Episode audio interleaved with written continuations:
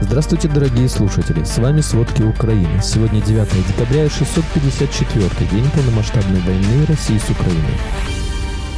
Пятый президентский срок позволит Путину обогнать Сталина. Киев готовит бригады для нового контрнаступления и оборонительных позиций. Среди российских войск наблюдаются протестные настроения в связи с практически полным отсутствием ротации солдат. Несколько регионов России отказались от новогодних гуляний, украшений и фейерверков, чтобы профинансировать армию. Россия открыла рынок для турецких яиц. Обо всем подробней. Решение Владимира Путина об участии в новых выборах, по словам его пресс-секретаря Дмитрия Пескова, принято спонтанно и не было домашней заготовкой. Путин заявил, что у него были разные мысли. В Кремле сказали, что он лишь отреагировал на обращение полковника Артема Жоги и военных. Будет 102%, спрогнозировал Жога результаты на Донбассе. Путин получил свой первый президентский срок в 2000 году и трижды был переизбран. После изменения Конституции в 2020 году Путин сможет оставаться президентом до 2036 года. Если он завершит шестилетний срок, то обгонит генсека Иосифа Сталина, который руководил СССР с 1924 по 1953 год. Путин будет оставаться главой государства дольше всех времен царицы Екатерины Великой в XVIII веке. Сам Путин недоволен частой сменой политических элит на Западе и говорит, что с ними сложно работать. Одна администрация продавила одно решение, пришла другая, все развернули и все в обратную сторону покатилось. А как работать-то в таких условиях? Где ориентиры? На что опираться-то? Где гарантии? Чушь какая-то просто, говорит президент.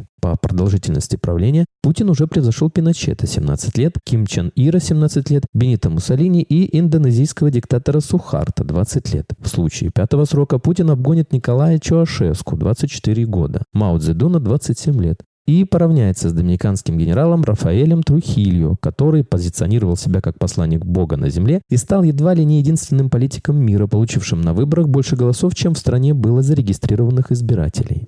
Глава МИД Украины Дмитрий Кулеба сообщил, что Киев готовит бригады для нового контрнаступления и оборонительных операций. Ранее президент Украины Владимир Зеленский в ответ на слова журналиста о том, что якобы контрнаступление идет не по плану, заявил, что Украина остается сильной и достигла успехов в Черном море и временно оккупированном Крыму. Главнокомандующий ВСУ Валерий Залужный в серии материалов «Экономист» утверждал, что война переходит в изнурительную для Украины позиционную фазу.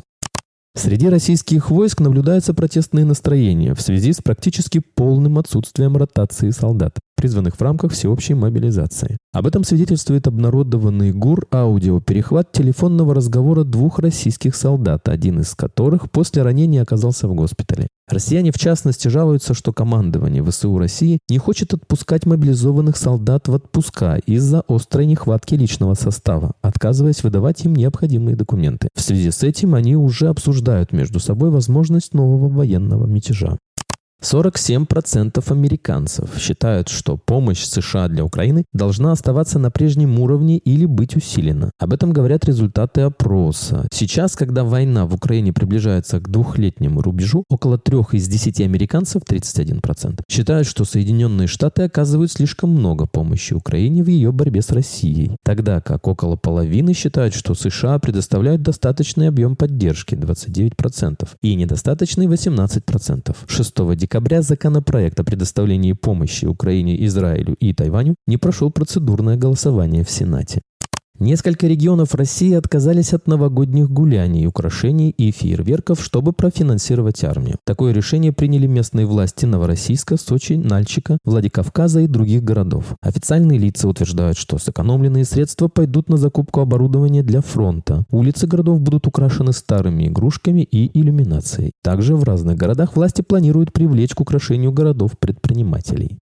Самолет авиакомпании «Россия» совершил аварийную посадку в минеральных водах Ставропольского края России. Об этом сообщило российское агентство РИА Новости. Позже губернатор Ставропольского края Владимир Владимиров сообщил, что на борту самолета никто не пострадал после аварийной посадки в аэропорту вылета. Это уже одиннадцатая поломка самолетов за последние недели.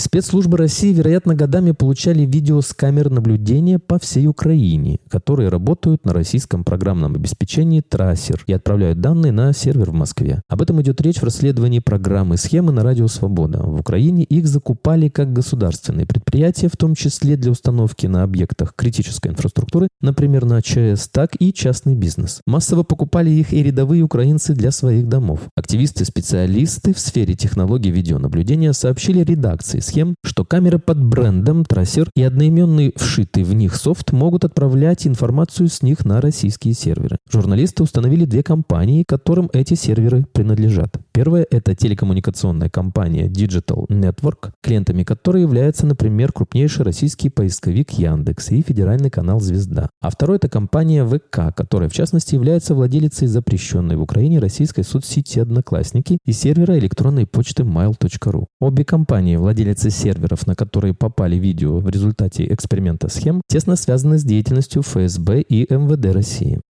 Вчера президент Литвы Геннатас Науседа призвал мировое сообщество добиваться возвращения украинских детей, похищенных Россией. Об этом сообщила литовская телекомпания LRT. Это заявление он сделал в виде обращения к участникам встречи Международной коалиции стран по возвращению украинских детей. По словам первой леди Украины Елены Зеленской, Россия не идет на прямой контакт по этому вопросу, поэтому детей приходится возвращать домой через третьи страны при посредничестве многих неравнодушных людей. Россельхознадзор со вчерашнего дня разрешил поставки яиц с 17 предприятий Турции. Ввоз будет осуществляться с проведением отбора проб на содержание вредных и запрещенных веществ, говорится в сообщении ведомства. С 23 ноября Россельхознадзор открыл возможность импорта яиц с четырех предприятий Турции. По данным Росстата, с конца декабря прошлого года по 4 декабря нынешнего цены выросли на 42,4%. Рост цен за неделю с 28 ноября по 4 декабря составил 4,4%.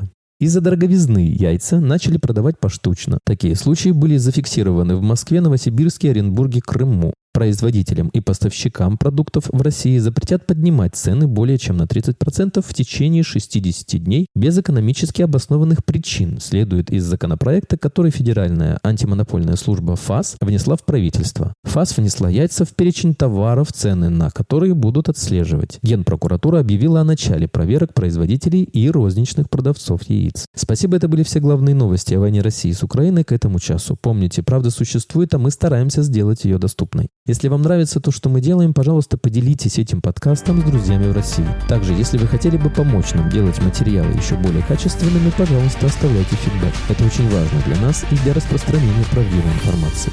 До встречи.